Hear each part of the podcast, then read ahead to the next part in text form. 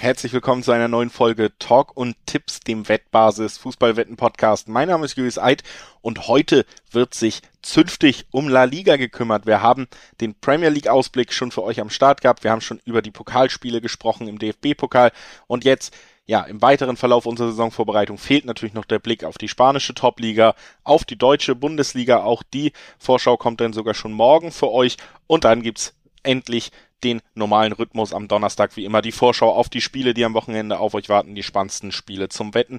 Aber wie gesagt, heute nochmal Spanien im Saisonausblick. Dafür könnte ich mir ja sowieso nie einen besseren Partner wünschen als Alex Troika, aber für Spanien, da muss man sagen, haben wir natürlich hier einen der führenden Experten am Start, deswegen bin ich sehr froh, dass er heute da ist. Hallo Alex. Hallo Julius, servus. Ja, wir sind äh, fast bereit, um einzustarten, aber vorher, ihr kennt das ja auch, zumindest die Hörer, die öfter einschalten, müssen wir auch nochmal einen kleinen Hinweis loswerden. Sportwetten sind ab achtzehn nicht für Minderjährige gedacht und die Angaben, die wir hier machen, was Quoten angeht, die sind ohne Gewähr, weil sie sich eben bei jedem Wettanbieter jederzeit noch verändern könnten. Dazu kommt auch noch, Sportwetten können Spaß, aber auch süchtig machen. Und wenn bei euch das Ganze keinen Spaß mehr macht, sondern zum Problem wird, dann könnt ihr euch gerne auch mit der Bitte um Hilfe an den Support der Wettbasis wenden, sei es per Mail, sei es per Live-Chat oder ihr guckt mal auf spielen mit verantwortung punkt de vorbei. Auch da gibt es erste Verweise auf, auf Hilfsangebote. So, Alex, La Liga, deine Domäne, du ähm, kannst da jetzt äh, sehr viel beitragen, natürlich auch nochmal mehr als sonst. Du bist ja sowieso, würde ich sagen, schon der wichtigste Part dieses Podcasts nach mir. Und ähm, dann würde ich sagen, machen wir es einfach genau wie bei der Premier League und äh, reden das erste oder als ersten Part so ein bisschen einfach über den Titelkampf. Haben wir ja bei den bei der englischen Liga auch gehalten. Spanien, muss man sagen, ist es ja fast ähnlich, obwohl es ein Team weniger ist, dass es so ein so ein Block aus Spitzenteams gibt eigentlich, die wirklich dann auch über dem Rest der Liga schweben. Also ich glaube, hier in Spanien kann man sagen, es gibt eigentlich drei Vereine, denen man prinzipiell einen nationalen Titelgewinn in der Liga zutraut.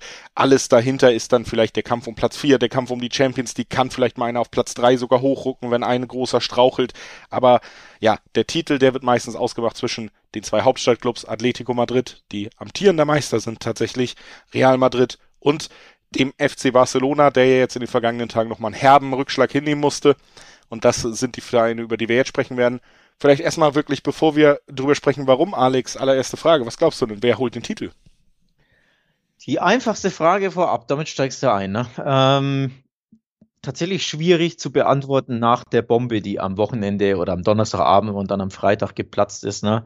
Der größte Star dieser Liga, der vielleicht beste Fußballer aller Zeiten und der Welt, ist nicht mehr in La Liga. Lionel Messi hat den F C Barcelona auch ganz, ganz offiziell verlassen. Er hat ja eh nicht mehr Vertrag, also seit einem Monat oder zwei schon keinen Vertrag mehr, aber sie konnten sich auf eine Verlängerung nicht verlassen, äh, Vertragsverlängerung nicht einigen. So, also aus monetären Gründen kann er da nicht bleiben und natürlich beeinflusst das ganz, ganz enorm das Titelrennen, denn Barca ohne Messi, was ist es wert? Darüber könnte man eine eigenständige Folge machen, äh, machen wir übrigens ab und zu bei beim anderen Podcast, Tiki Taka, da kleiner Querverweis, wer da reinhören mü- möchte. Aber ja, um zurückzukommen zu unserem Thema, wer wird Meister? Barca ohne Messi ist einfach eine Nummer schwächer, vielleicht sogar zwei oder drei Nummern, das muss man abwarten. Deswegen würde ich sagen, Mar- Barca hat es enorm schwer. Letztes Jahr waren sie auch schon nicht Meister und jetzt ohne Messi wird es wohl eher ein bisschen schwerer. Ja, das könnte ich mir auch gut vorstellen, weil man ja auch sagen muss, trotz aller Kritik, die auch so ein bisschen um Messi immer aufgekommen ist, also dass er vielleicht, ja, dann nicht immer so mitarbeitet, wie man sich im modernen Fußball wünscht. Das gab es ja immer mal wieder, die Diskussion. Die Zahlen, die er geliefert hat, reichen ja schon, um zu unterstreichen, dass er damit Abstand in jedem Jahr der wichtigste Vorlagengeber und Torschütze für Barca ist und damit eben einfach der wichtigste Akteur auf dem Feld. Und wer, ja, den Argentinier auch in den letzten Jahren bis jetzt noch hat spielen sehen, der sollte auch nicht darüber reden, dass er irgendwie viel von seiner Magie verloren hat. Das ist immer noch einer, wenn nicht der beste Spieler der Welt, da bin ich auch absolut dieser Meinung. Und es ist natürlich ein herber Schlag, der das Ganze nochmal verändert. Und das ist angesprochen, selbst mit Messi war es ja schon schwer für Barca im letzten Jahr. Ähm, ja, es ist ja generell bei den Katalanen ein bisschen so, du, dir wird das im Herzen wehtun, dass ich das sagen muss und das, ich möchte mich im Vorhinein entschuldigen, aber dieser Abstieg des Vereins, der geht ja schon ein bisschen länger. Also wir hatten ja in der Champions League teilweise krachende Demütigungen dann im Vergleich mit europäischen Topclubs, die wirklich noch auf dem Zenit sind oder zumindest in der Nähe. Ähm, wir haben in der Liga jetzt eben gesehen, dass sie da auch hinter Atlético Madrid zurückgefallen sind und wenn man ehrlich ist, dann auch den Ticken hinter Real im Moment und dieser Wechsel jetzt auch noch. Also ich sehe bei Barca tatsächlich eher die Gefahr, dass es noch ein bisschen ja, nach unten gehen könnte, als nach oben in der nächsten Saison. Also letztes Jahr waren sie ja Dritter mit sieben hm. Punkten Rückstand hinter Atletico. Das klingt natürlich recht viel. Also ist es auch mathematisch jetzt gesehen einfach oder so ähm, titelrennenmäßig, ne? Ist, ist nicht eng, sondern ist deutlich gewesen, sieben Punkte, aber sie waren eigentlich im Titelrennen bis zum, ich glaube, vierunddreißigsten Spieltag und dann gab es einen überraschenden Heimausrutscher gegen Granada. Und wenn sie nach Vorsprung übrigens sogar, wenn sie das gewonnen hätten, denn das war ein Nachholspiel, wären sie Erster gewesen. Und ich glaube, dann wäre wirklich eine ganz andere Dynamik gewesen im Endspurt. Und so hat ihnen wirklich dieser Ausrutscher komplett den Stecker gezogen. So, also sieben Punkte im Nachhinein, worauf ich hinaus will, ist, klingt natürlich viel, ist es auch, aber sie waren ein Sieg davon entfernt, Erster zu werden, vier oder fünf Spieltage vor Schluss. Also so weit weg waren sie letztes Jahr eigentlich gar nicht vom Meistertitel, obwohl sie eben am Anfang diese brutalen Probleme hatten. Ne? Neuer Trainer, Messi wollte ja letztes Jahr weg, durfte nicht, dann war quasi ein halbes Jahr ja nicht sonderlich motiviert, spielte nicht gut, Barca hatte Probleme ohne Ende, auch Verletzungsprobleme. Äh, so, und trotzdem waren sie quasi am vierunddreißigsten Spieltag kurz davor, Erster zu werden. Also würde ich schon sagen, auch wenn sie Dritter waren, eigentlich hätte man sie besser erwarten können in diesem Jahr, aber eben jetzt, ne, nochmal Thema Messi, wenn der weg ist, das zieht dem Verein vielleicht auch irgendwo den Stecker. Zumindest aber fehlen ihnen sehr, sehr viele Tore, denn du hast es angesprochen, Messi war jedes Jahr für fünfundzwanzig bis fünfunddreißig Tore gut und für zehn bis zwanzig Assists und das bricht dem Verein jetzt komplett weg. Na, diesen Vorlagengeber, dieses Hirn des, des Clubs, diesen Spielgestalter und eben Torjäger, den haben sie jetzt nicht mehr. Das muss doch erstmal kompensieren. Das heißt, letztes Jahr waren sie Dritter. Wer Selbst weiß, mit einem Blankoscheck, äh, wo du jeden anderen Spieler holen kannst, nur Messi ist weg quasi, ist er kaum zu kompensieren, vielleicht gar kaum, nicht und ja. dann, ja. ich glaube für Barca wirklich in keinem Fall, weil das ganze Problem ja auch in den letzten Jahren dann so ein bisschen noch vielleicht davon aufgefangen wurde, dass man oft gesagt hat, wir können unser Spiel auf Messi ausrichten, der sorgt eben zumindest für die festen Zahlen, die uns immer auch ja da oben halten werden und auch diese Ja, diese Ausrichtung auf diesen einen wichtigsten Spieler, das geht ja jetzt auch verloren, ne? Also das, was man da in den letzten Jahren spätestens nach dem Abgang von Iniesta auch gemacht hat, eben in der Spielkultur, dass da Messi einfach auch der Wichtigste auf dem Platz war, die Zentrale, das ist natürlich auch noch was, wo man umdenken muss. Und wenn man ehrlich ist, man hat jetzt Memphis geholt, meiner Meinung nach ein sehr guter Fußballer, auf den ich mich auch gefreut habe und immer noch freue. Ja. Auch mit einem ablösefreien Agüero machst du nicht viel falsch, das würde ich auch bis auch zwei, drei Vereinen wahrscheinlich allen ans Herz legen, da zuzuschlagen. Also die Verpflichtungen sind da ja im Offensivbereich gar nicht so verkehrt, aber eben dieser Spielertyp Messi, diese ganze Spielkultur, die auf einen Spieler ausgerichtet ist, neben nicht nur, was das Tore-Schießen angeht, Memphis und Agüero, vielleicht kannst du da ein bisschen was auffangen sogar, was die reine Toranzahl angeht, aber was auch das spielmacherische Element angeht, hat Barca ja jetzt trotzdem auch finanziell weiter Probleme, selbst wenn Messi nicht verlängert und kann da ja nicht nochmal jetzt in der großen Ordnung nachliegen, dass du sagst, vorne haben wir zwei Stürmer, die die Tore auffangen, neu geholt, dahinter haben wir einen Spielmacher, der die Vorlagen äh, ersetzt. Ne? Also am Ende muss man einfach sagen, das ist ein Qualitätsverlust für den Verein. Ja, ohne Ende. Natürlich ähm, kannst du es versuchen, und sie werden es natürlich versuchen, im Kollektiv es aufzufangen. Griezmann zum Beispiel jetzt endlich mehr Freiheiten, der stand immer im Schatten von Messi.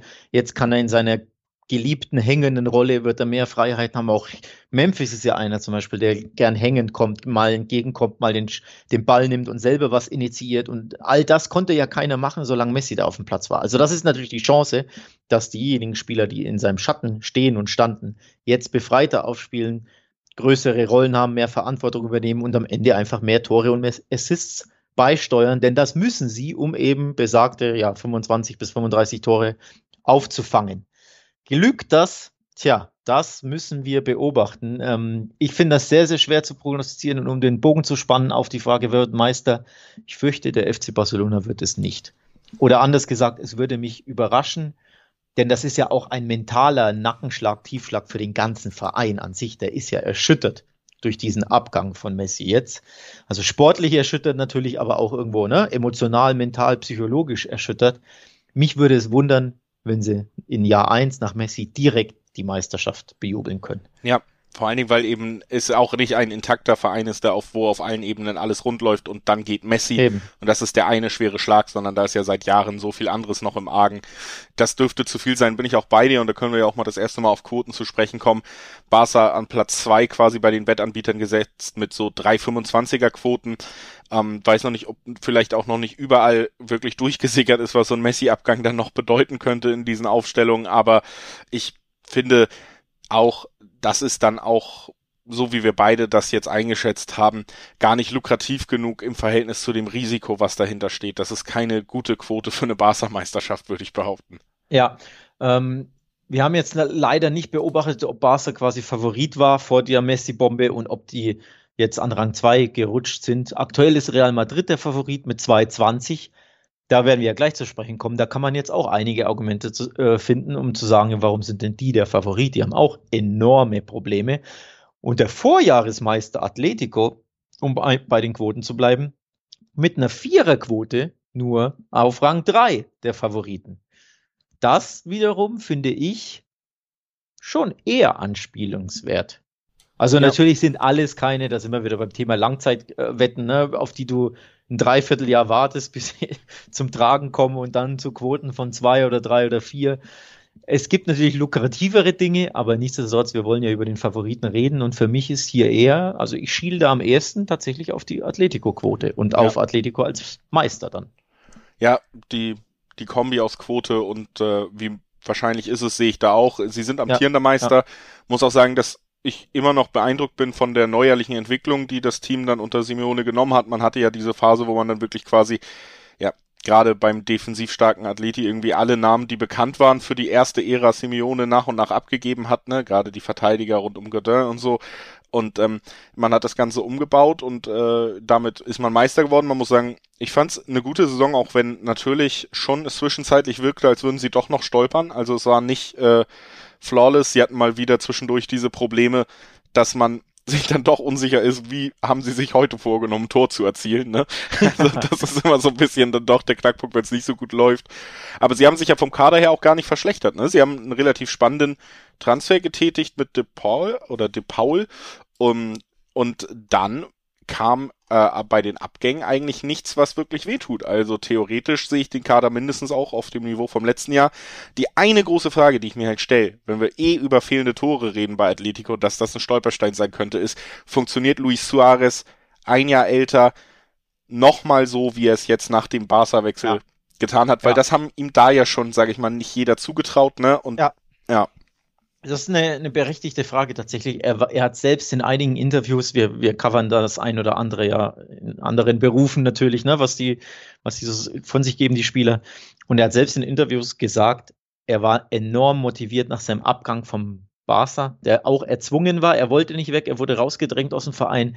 Er wollte es wirklich jedem nochmal beweisen. Ich bin noch Weltklasse, ich habe noch was im Tank, ich kann Tore schießen. Das hat er eindrucksvoll gemacht, denn er hat Atletico zum Titel geschossen. Nicht mehr und nicht weniger. Also es war eine herausragende Saison, wirklich erstaunlich. Aber berechtigte Frage, hat er das, hat er diese Motivation nochmal so? Ich würde eher sagen, nein. Also eher denken, er wird ein bisschen, natürlich ist er immer noch gesetzter Stürmer bei Atletico, also er wird seine zehn, fünfzehn Tore, achtzehn vielleicht machen.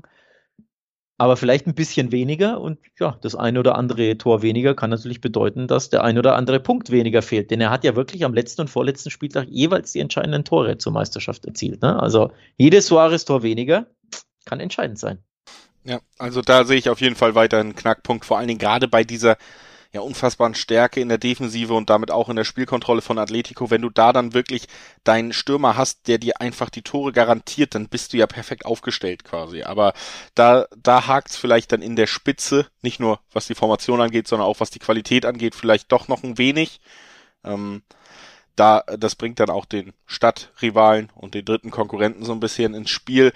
Real Madrid, da gab's ja eigentlich auch den Abgang der bis dato oder aktuellst größten Vereinslegende, würde ich fast behaupten, mit Sergio Ramos, der gegangen ja. ist aus der Innenverteidigung. Auch da gab es ja Streitigkeiten um die Verlängerung, um bestimmte Gehälter und auch Ramos, äh, oder auch, ich sag schon auch, steht ja noch nicht fest, hat's nach Paris gezogen. Ähm, Also der ist weg. Dafür hat man David Alaba geholt, auch äh, ablösefrei. Das, äh, ja, vielleicht tatsächlich erstmal an dich so die Frage, wie groß ist, oder gibt's da überhaupt einen Qualitätsverlust, wenn man die beiden jetzt vergleicht und das vielleicht als Ersatz sieht? Ja, also grundsätzlich, wenn ein äh, Top-Verein seinen einen Top-Innenverteidiger, jahrelang Weltklasse-Innenverteidiger verliert, ist das schon ein Einschnitt. Jetzt hat Real Madrid aber beide verloren, Varane und Ramos. Also das ist auch eine brutale Zäsur da in der Abwehr. Vielleicht natürlich ein bisschen weniger einschneidend als Messi bei Barca, klar, weil ne, nochmal andere Bedeutung, aber trotzdem, das ist einfach ein Einschnitt. Da muss ich, muss man auch schauen, wie Real Madrid das kompensieren kann. Kann sich David Alaba so schnell akklimatisieren? Neues Land, neuer Verein, neue Sprache, die er nicht spricht oder zumindest nicht gut spricht, et cetera. Immerhin tra- kennt er den Trainer von früher, hat ja bei den Bayern unter Carlo Ancelotti ähm, gespielt, also das könnte ihm ein bisschen helfen, aber trotzdem, ne? David Alaba kommt natürlich als Ramos-Nachfolger, aber mit einem gehörigen Rucksack. Die Anspruchshaltung ist groß, man muss erst mal zeigen, ob er sich da reinfinden kann. So. Und dann fehlt eben der andere auch noch in Varane. Also da sehe ich auch ganz, ganz, ein ganz, ganz großes Fragezeichen hinter der Abwehrkonstellation. Real Madrid hatte in den letzten Jahren ähm, immer die beste oder zweitbeste Abwehr, wenn ich mich nicht täusche, hinter Atletico. Also das ist ein Einschnitt und da muss man gucken, wie Real diesen kompensieren wird. Ja, ich glaube, ähm, ja, es ist eben die große Frage, man scheint sich da so ein bisschen drauf zu verlassen, weil Militao jetzt endlich mal eine ganz gute Spielzeit hinter sich hat, ne, weil Nacho auch äh, ordentliche Spielzeit hingelegt hat, dass man sich so ein bisschen drauf verlässt, dass die es dann schon richten werden neben einem Alaba, aber natürlich ist einfach schon diese Umstellung eines so gefestigten Systems ein Fakt oder ein Faktor, der auch ein Problem werden könnte, wenn es nicht so alles zusammengreift, wie man es sich äh, erwünscht. Und ich finde, der zweite Part, über den man natürlich auch immer reden muss, das ist bei Messi der Fall und das ist auch bei Ramos der Fall, ist natürlich auch ein Verlust einer ganz wichtigen Person in der Kabinenhierarchie, in der ja, Außenwirkung. Ja. Ramos, äh, was da Sympathien angeht und so, wahrscheinlich auch noch umstrittener als Messi, aber zumindest, äh, glaube ich, gibt es wenig Leute, die bestreiten, dass der immer auch ausgestrahlt hat, äh, einen gewissen Ehrgeiz, einen gewissen Antrieb seiner Mannschaft gegeben hat, Motivation, auch einfach ein gewisse, ja, ein Siegeswille gepaart mit einer gewissen Cleverness, die dann eben manchmal auch unfair ist, aber oft eben zielführend. Und das sind natürlich Attribute, die gerade Real Madrid, glaube ich, gut, vielleicht nicht immer in der Liga, aber was auch die Champions League-Siege äh, anging, sehr weit gebracht hat noch. Ja, ne? Also ja. Das ist einfach auch eine Sache, die jetzt da fehlen wird. Ja, und nicht nur das, äh, Real Madrid, ich sehe da wirklich auch viele Fragezeichen, warum ich Stand jetzt sage, ich kann mir auch nicht vorstellen, dass die Meister werden. Es ist ja nicht nur die Innenverteidigung, es gibt ja auch einen Umschwung auf, auf der Trainerbank, wir haben es ja schon angesprochen, Ancelotti ist zurück, natürlich kennt er den Verein, war ja schon mal Realtrainer, aber bei Everton letztes Jahr hat er jetzt nicht unbedingt den berauschendsten Job gemacht, ich glaube, er wurde Zehnter, Elfter, Neunter mit Everton, also er war jetzt auch nicht der Trainer, den du sagst, den will ich jetzt unbedingt haben, damit der Real Madrid jetzt wieder zum Meistertitel und zur Champions League Glorie führt, ne, so. Also das bei mir, ähm, ja, ich werde nicht unbedingt euphorisch bei dieser Trainerverpflichtung. Das ist das eine. Das andere ist, Gareth Bale ist zurück. Da gibt es auch immer Fragezeichen, wie sehr ist er motiviert? Möchte er lieber vielleicht aufs andere Grün, nämlich auf den Golfplatz statt auf den Fußballplatz? Plus halten die Muskeln und Bänder. Gleiche Frage natürlich Eden Hazard, ne? Auch ein Dauerverletzter, Dauerpatient. Dem wünscht man natürlich auch, dass er fit bleibt, aber man weiß es eben nicht. Also da sehe ich zwei Fragezeichen auf den Außen. Benzema war absoluter Torgarant letztes Jahr, aber auch wieder ein Jahr älter, vierunddreißig, hat ja durchgespielt, war bei der E M. Ist auch da ein bisschen, ne, könnte es sein, dass ihm ein paar Prozente fehlen. Und so sehe ich da viele Fragezeichen bei Real Madrid. Neuverpflichtung gab es nicht wirklich eine, außer Alaba, wo du sagst, boah, die bringt den Verein super weiter, finde ich persönlich. Modric ist was? fünfunddreißig, sechsunddreißig, groß ist einunddreißig, also alle ein Jahr älter, völlig überraschend, wie das halt so ist. Und deswegen, ja, Real Madrid hat für mich auch einige Unwägbarkeiten und Fragezeichen. Ja, würde ich auf jeden Fall auch so mitgehen. Da sind jetzt auch nicht alle Fragen beantwortet. Natürlich ist das Transferfenster auch noch ein bisschen offen. Wir können jetzt nicht genau alles immer vorspekulieren, sagen wir mal. Ja, ich habe es auch schon zu einem anderen Anlass, glaube ich, getwittert, aber der Messi-Wechsel könnte natürlich sogar noch die Mbappé-Tür ein bisschen weiter öffnen, wenn es so kommen sollte. Ne? Also oder komplett zuwerfen, äh, schmeißen. Auch das. Die Mbappé-Tür zu Real Madrid meinte ich jetzt. Ja. Ne? Sollte, solltest du die meinen, ja. Ja. Ja. Ja, also natürlich muss man muss man einfach erwähnen, wir nehmen hier Anfang August auf und das äh, Transferfenster ist bis Ende August offen. Also es kann noch viele Transfers natürlich geben. Da muss man natürlich abwarten. Also man sollte sich natürlich nie nur auf Personalien versteifen, um Gottes Willen. Aber Stand jetzt, Atletico, um wieder zum Meistertipp zurückzukommen, für mich die eingespielteste Mannschaft, da gibt's, da gab's Ruhe, die haben sich verstärkt mit Rodrigo de Paul, der Trainer ist der gleiche, das Umfeld ist ruhig. Sie haben letztes Jahr sehr, sehr stark gespielt. Es gibt für mich aktuell wenig Gründe, um zu sagen, boah, Atletico macht's. Die Quote von vier, die finde ich am attraktivsten. Real ist für mich nicht der Favorit. Und ich habe einen kleinen Geheimtipp für dich, für diejenigen, der gar keinen Meistertipp abgeben möchte. Bei Interwetten kann man drauf tippen, wer schneidet besser ab. In dem Fall der F C Barcelona oder Atlético Madrid. Also das sind so zwei Kämpfe, mhm. die man tippen kann. Und dass Atlético besser als Barca in der Tabelle abschneidet, gibt eine zwei Komma dreißiger Quote bei Interwetten. Das finde ich interessant, denn Atlético muss ja nicht mehr Meister werden. Sie müssen einfach nur in der Tabelle vor Barca landen. Zweiter und Dritter zum Beispiel wäre es dann auch. Zum Beispiel. Ne? Und so, das also ist das sehr gut ist, vorstellbar, denke ich auch. Das finde ich ziemlich interessant. Diese gibt es natürlich von allen anderen Vereinen auch. Also man kann tippen, ne? wer, wer landet vom anderen Real oder Barca oder sogar Osasuna oder Valencia, wer landet vor dem anderen. Also das ist eine interessante Spielerei, die man sich mal angucken kann. Ja, generell vielleicht da nochmal der Hinweis auch, ne? Auch auf wettbasis punkt com bekommt ihr da immer einen guten Überblick äh, über verschiedene Wettanbieter, über verschiedene Möglichkeiten, die man da bei den Wettanbietern hat. Da gibt's Tests, da gibt's Analysen, da gibt's dann auch eben auch natürlich zum spanischen Fußball immer mal wieder Vorschauen mit den Tipps, mit Erklärungen und mit direkten Verweisen zu verschiedenen Quoten. Also hier der kleine Hinweis nochmal auf die Website, dass es auch da eine ganze Menge an sehr spannenden Informationen für euch auf jeden Fall abzurufen gibt. Das äh, können wir, glaube ich, hier mal kurz einstreuen. Und dann würde ich abschließend aus meiner Sicht auch sagen, dass ich da tatsächlich ziemlich mitgehen würde. Atletico hat von den drei Vereinen, denen man realistisch den Titel vielleicht zutrauen kann, die interessanteste Quote und gleichzeitig eigentlich am wenigsten Fragezeichen. Ne? Also das macht ja, schon, genau. macht schon in der Gesamtheit wirklich äh, ziemlich interessant, da irgendwie Richtung Atletico zu tendieren. Die große Frage bei allen Vereinen ist so ein bisschen Suarez, äh, noch ein Jahr älter haben wir gesagt, Benzema, ja, auch der Lauf der Zeit an ihm nicht vorbeigegangen, auch ein Jahr älter. Und bei Barca, ja, Agüero da, der durfte nicht äh, so viel mehr spielen in seiner letzten Saison bei City, war auch angeschlagen, hatte auch Corona-Infektion. Ähm, und Memphis, der auf jeden Fall ja im besten Fußballeralter ist und für mich auch zu, auf jeden Fall, ja, ist er einer der spannendsten Offensivspieler Europas. Und jetzt ist natürlich noch so ein bisschen die Frage, die wir auch im englischen Fußball versucht haben zu klären, wer hat denn gute Chancen auf die Torschützenjäger? Krone, Kanone, was auch immer es in Spanien gibt. Was gibt's da? Was gibt's da? Der Pichichi, so heißt das. Ähm, das Ding, das dann überreicht wird. Und wer die besten Chancen? Ich würde sagen, die, die von dir genannten minus Agüero. Denn ich bin mir nicht sicher, ob er überhaupt Stamm sein wird. Ich kann mir sehr gut vorstellen, dass er wirklich ab und zu einfach nur als Joker dient, wie bei Man City ja auch. Ich glaube, das letzte halbe Jahr bei Man City hat er kaum gespielt, hat immer wieder Verletzungen gehabt. Also da würde ich auch niemals ausschließen, dass er einfach irgendwie zwei Monate mit einem mit einer Muskelblessur wieder fehlt. Von daher Agüero für mich kein Kandidat auf die Torschützenkönig, auf die Torjägerkanone. Ähm, die Top-Kandidaten für mich ganz klar, die Nummer eins ist Benzema, der die letzten Jahre herausragend, seitdem Ronaldo weg ist, quasi die zweite Geige gespielt hat, wenn man so möchte, hinter Messi. Und Messi war halt immer einen Ticken besser.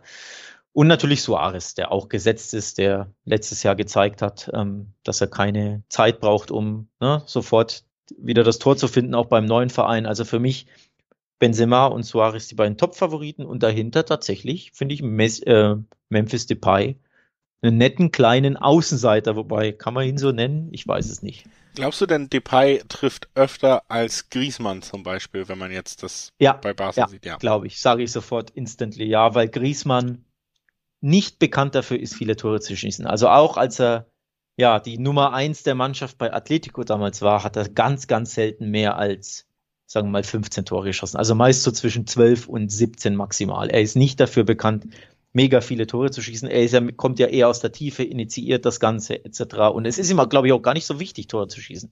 Also Memphis wird, denke ich, da lege ich mich fest, mehr Tore schießen als ähm, Antoine Griezmann, auch weil er womöglich die Sturmspitze bildet.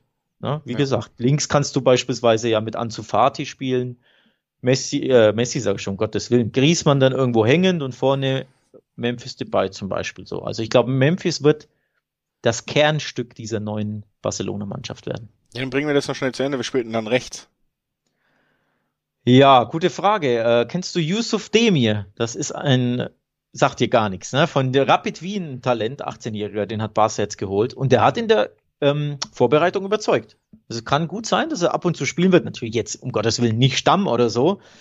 Aber ja, muss man gucken, wie man da jetzt ohne Messi aufstellt, ob Griezmann jetzt mehr über rechts kommt oder ob du, weil Ansu Fati fällt ja noch aus aktuell, ob du mit dem Zweiersturm zum Beispiel spielst, ne? Dass du sagst, nur Memphis und Griezmann, so haben sie getestet, wuseln da vorne rum, oder ob du Agüero in die Mitte stellst, Memphis links, Griezmann rechts, mal gucken. Das sind so die Möglichkeiten. Und alle drei Monate mal Dembélé, oder? Wie ist der ja, Plan? Der fällt ja aus ein halbes ja. Jahr, für drei Monate, vier, ja. Aber um es abzuschließen, Memphis Depay wird einige Tore machen. Also ich habe ihn da wirklich auf dem Zettel als den neuen Star der Liga, wenn man so möchte. Ja, kann ich mir auch gut vorstellen. Es war ja so ein bisschen zu früh bei seinem Manchester United-Wechsel, hat man ja, ja. schon gemerkt, ne? Da war, schon da war er hochgelobt, kam, konnte sich dann auch in der Premier League nicht wirklich anpassen, nicht so durchsetzen, ist dann den Schritt zurückgegangen und war da ja direkt wieder auf dem Niveau, was man eigentlich sich erhofft hatte, konnte jetzt ein bisschen mehr reifen, hat auch in der Nationalmannschaft mehr Verantwortung bekommen, nach und nach in dem Verein bei Lyon immer mehr Verantwortung bekommen, und jetzt hat er sich erneut diesen Schritt dann eben gewagt, und ich glaube tatsächlich, dass er sich das auch gut überlegt haben wird, und diese Klasse, die Qualität, die hat er eigentlich immer gehabt. Und deswegen ja. freue ich mich auch, ihn mal wieder oder jetzt in der richtigen Top-Liga zu sehen, um mal direkt Shots nach Frankreich. Aber ähm, ähm, noch ein kleiner Hinweis, ähm, wenn wir schon über die Torjägerkanone sprechen. Auch wichtig ist, sich da, wenn man darauf tippen möchte, natürlich gibt's ja beim einen oder anderen Wettanbieter, ne, das ist ja eine interessante Sache, sich einen ähm, Elfmeterschützen zu picken. Und ich glaube, Memphis Depay wird der neue Elfmeterschütze beim F C Barcelona. Und nicht Griezmann. Griezmann hat unfassbar viele Elfmeter zuletzt verschossen. Ich glaube, vier seiner letzten fünf oder so.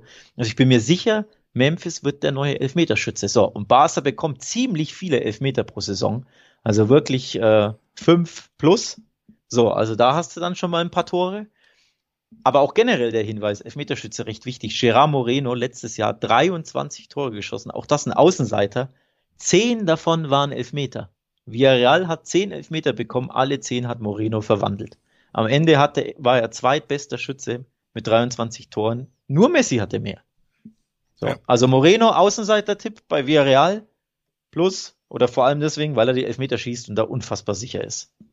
Ja, sehr guter Hinweis, hilft generell, ist zum Beispiel ja auch immer interessant, wenn wir einfach auf Einzelspiele blicken oder so und dann mal tatsächlich überlegen, wer könnte Torschütze werden, wo sind die Quoten ganz gut, da hast du ja auch öfter mal die Situation, wir hatten es jetzt bei der E M, einfaches Beispiel, um es kurz nochmal äh, irgendwie zu erklären, dass man einfach auch sagen konnte, Harry Kane schießt ein Tor, da konnte man dann auch gucken, oh, guck mal hier gegen Tschechien, die haben fünf Elfmeter verursacht, Harry Kane schießt sehr gute Elfmeter und jeden für England, das erhöht eigentlich nochmal die Chancen, dass das auch wirklich eintritt, ne?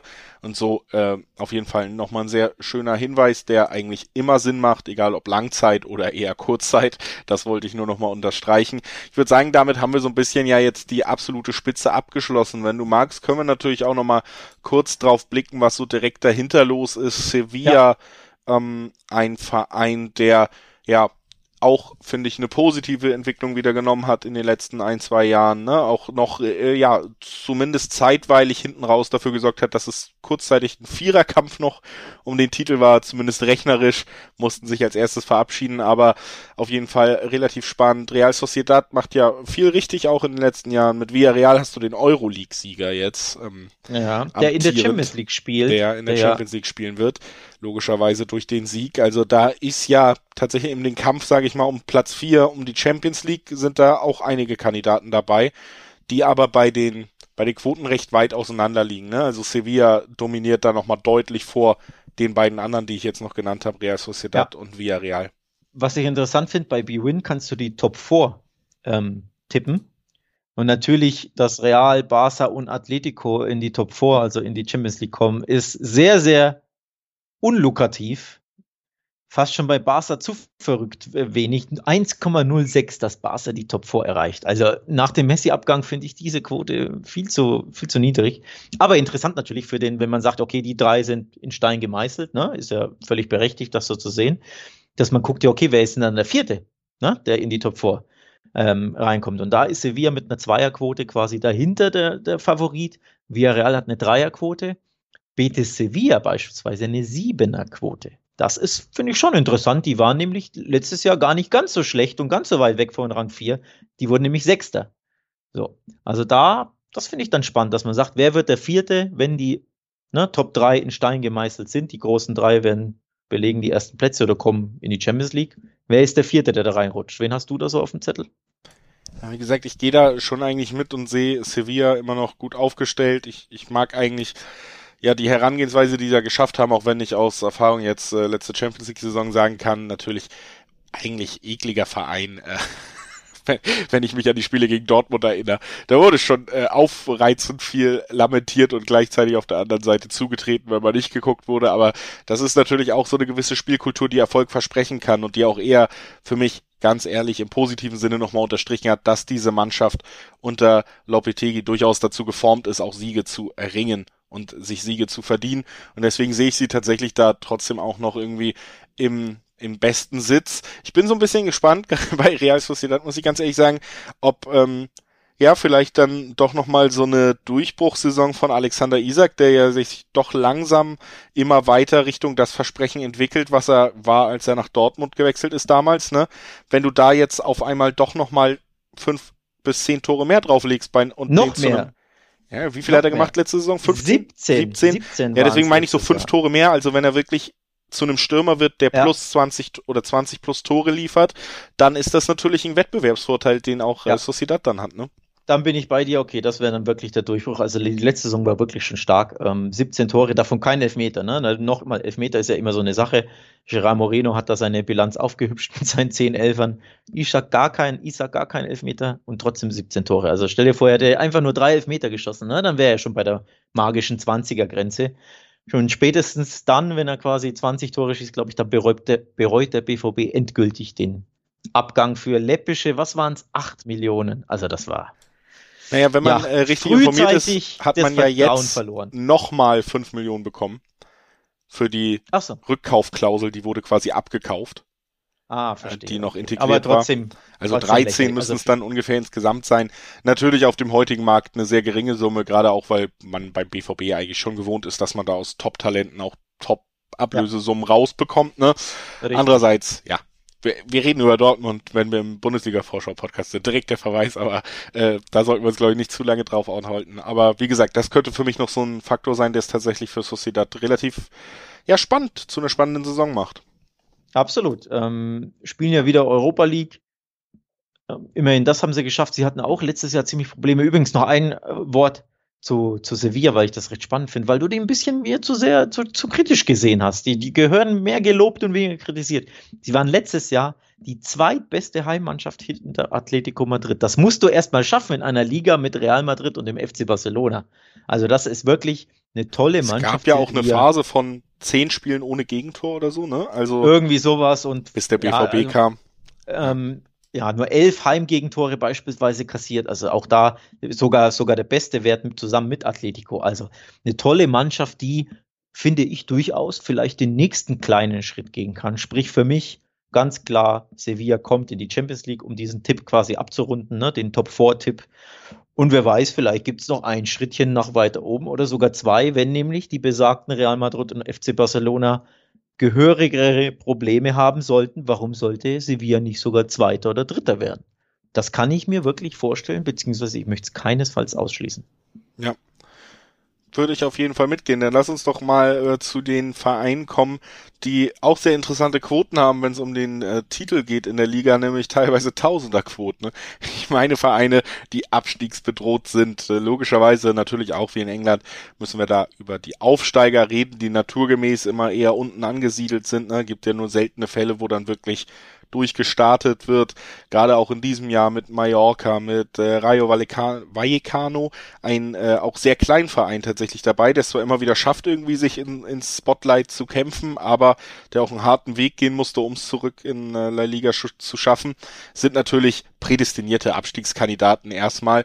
Äh, dazu kommen, denke ich, durchaus noch ein paar andere Vereine, die in der letzten Saison sehr gestrauchelt sind. Ähm, Valencia ist ja zum Beispiel einer dieser ganz großen Namen, die wirklich so auf dem komplett absteigenden Ast zu sein scheinen, um da mal vielleicht so die Parallelen zu ziehen, trotzdem wahrscheinlich für alle unsere deutschen Zuhörer, die die Referenzliga immer noch die Bundesliga, so ein bisschen äh, hat man es ja gesehen, was bei Schalke und Werder Bremen und so passieren kann, trotz großem Namen. H S V war der erste, aber es gibt ja jetzt mehrere so große Clubs, die eigentlich fast zu groß schienen, um wirklich ganz unten reinzurutschen, ja. wo es unbarmherzig passiert ist. Und Valencia ist da meiner Meinung nach schon in akuter Gefahr auch.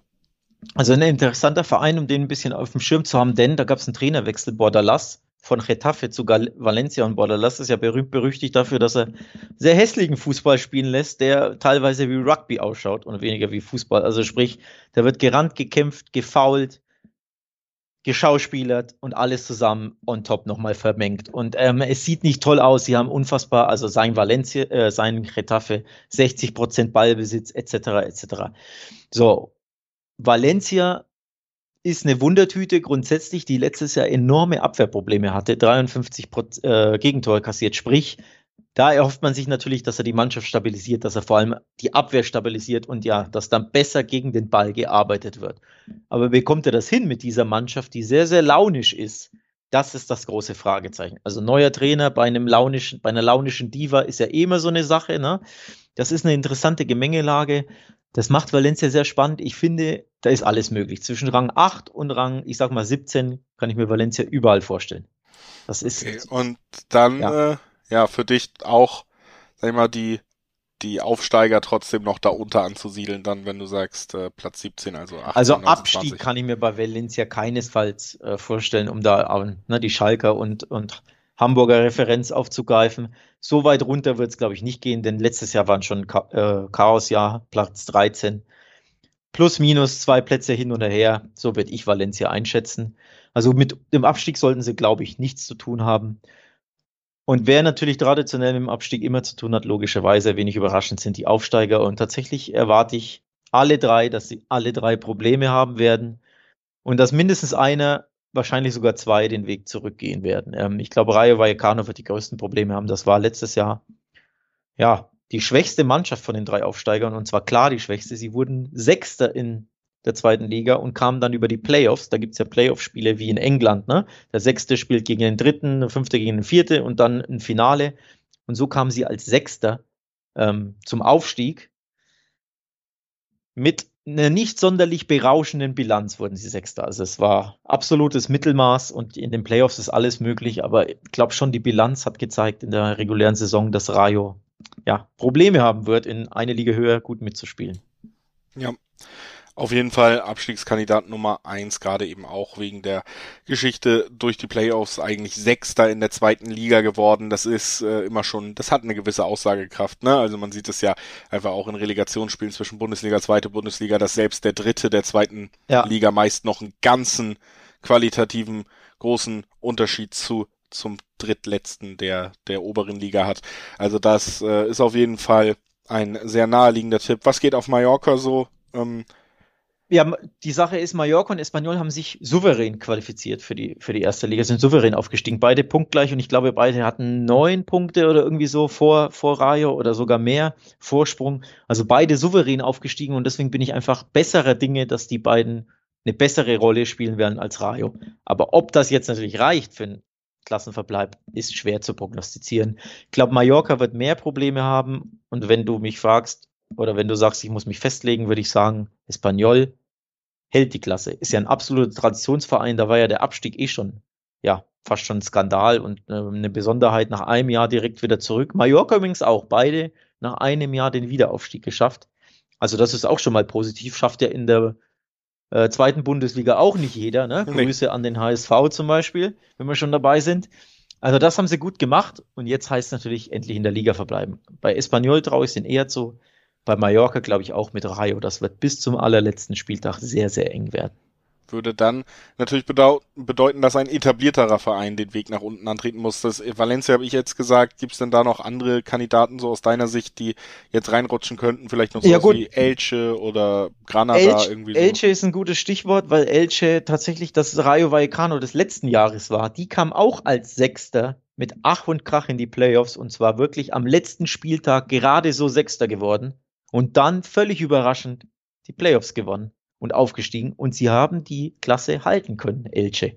Bedeutet aber natürlich, das zweite Jahr könnte noch einen Ticken schwerer werden. Also ist Elche tatsächlich mein Top-Kandidat neben den zwei genannten Aufsteigern für den, ja, den Abstieg. Also sie werden es wieder brutal schwer haben und auch, glaube ich, bis zum allerletzten Spieltag da unten drin stecken. Ja, also die La Liga-Saison zwanzig einundzwanzig, zwanzig zweiundzwanzig haben wir drüber geredet und gerade oben, weil eben, ja, die beiden größten Vereine, Atletico hat sich reingekämpft, Atletico spielt mit um den Titel, aber am Ende muss man sagen, die beiden größten Vereine, sowohl Real als auch Barca, haben eben einfach noch wirklich viele Fragezeichen offen vor dieser Saison und das macht das Titelrennen spannend. Das ist auf jeden Fall etwas, was da drunter steht unter dieser Vorschau. Ähm, hat mir sehr viel Spaß gemacht, mit dir darüber zu reden. Und ich würde sagen, damit bringen wir es dann auch heute zu Ende, weil wie gesagt, wir hören uns schon morgen wieder mit der Bundesliga-Vorschau. Also ja, es, es geht wieder Schlag auf Schlag. Das ist fast schon ein E M-Rhythmus, die wir haben, ne? Ja, zack, immer zack, wieder zack, schön. Zack. Ich, ich find's schön. Ich freue mich drauf. Wir, morgen können wir ausführlich darüber sprechen, wie Borussia Dortmund Richtung Triple steuert und äh, oh wie Gott, das Ganze will. passieren wird. Also freue ich mich sehr Be- drauf. Bevor's, bevor's albern wird, beenden wir den Podcast lieber. Ja, also dein Meistertipp übrigens hast du nicht abgegeben. Du hast mich hier gem- äh, ja, ausgefragt. Ja, ich, hab, ich bin ein bisschen zu sehr wieder in meine äh, Moderationsrolle gefallen. Da hast du völlig recht. Äh, da möchte ich natürlich auch noch meinen Tipp abgeben. Ich gehe tatsächlich davon aus, dass äh, Real Madrid die besten Chancen für mich hat Was? im Moment. Ich muss es äh, sagen, für Barca ist der, ich finde den, den Schlag jetzt nochmal so heftig. Ich kann es mir wirklich nicht vorstellen, dass du nach all dem jetzt Meister wirst, dann muss ich ganz ehrlich sein. Und dann wirst du so ein bisschen Atletico und Real im Zweikampf haben lange. Und ich finde, oder ich ich habe so ein bisschen das Gefühl, dass diese Phase, diese Schwächephase, die wird sich Atletico wieder leisten. Und dieses Jahr wird Real die dann vielleicht ein bisschen besser ausnutzen können, weil Luis Suárez hinten raus nicht zweimal das entscheidende Tor schießt. Und dann ist es vielleicht knapp, aber vielleicht dann ja. eben doch wieder Königsweiß am Ende, ne? Ähm, der Tipp gefällt mir ganz und gar nicht, wie sich der ein oder andere Stammzuhörer vielleicht denken kann, der mich äh, ja vielleicht ein bisschen kennt und einschätzen kann, aber ich kann ihn dir nicht übel nehmen. Also ich kann ihn absolut nachvollziehen, denn ganz ehrlich, dass Atletico zweimal in Folge Meister wird, ist grundsätzlich, wenn man ehrlich ist, sehr unwahrscheinlich und sehr schwierig. Man muss ja nur auf die Historie gucken, dass, also überhaupt, dass sie, ne, Real und Barca von äh, Rang eins stoßen können, überhaupt mal ist ja schon, ja, eine tolle Sache. Zweimal in Folge ist sehr schwer. Von daher, ja, kann ich deinen Tipp sehr gut nachvollziehen. Ich hoffe, ich behalte recht am Ende. Oder natürlich, wir irren uns beide und Barca hat eine bessere Saison, als wir das befürchten. Auch damit könnte ich natürlich am ich Ende auch, ich auch. leben. Äh, genau, Bundesliga morgen und bis dahin wünschen wir euch schönen Tag noch. Tschüss. Ciao.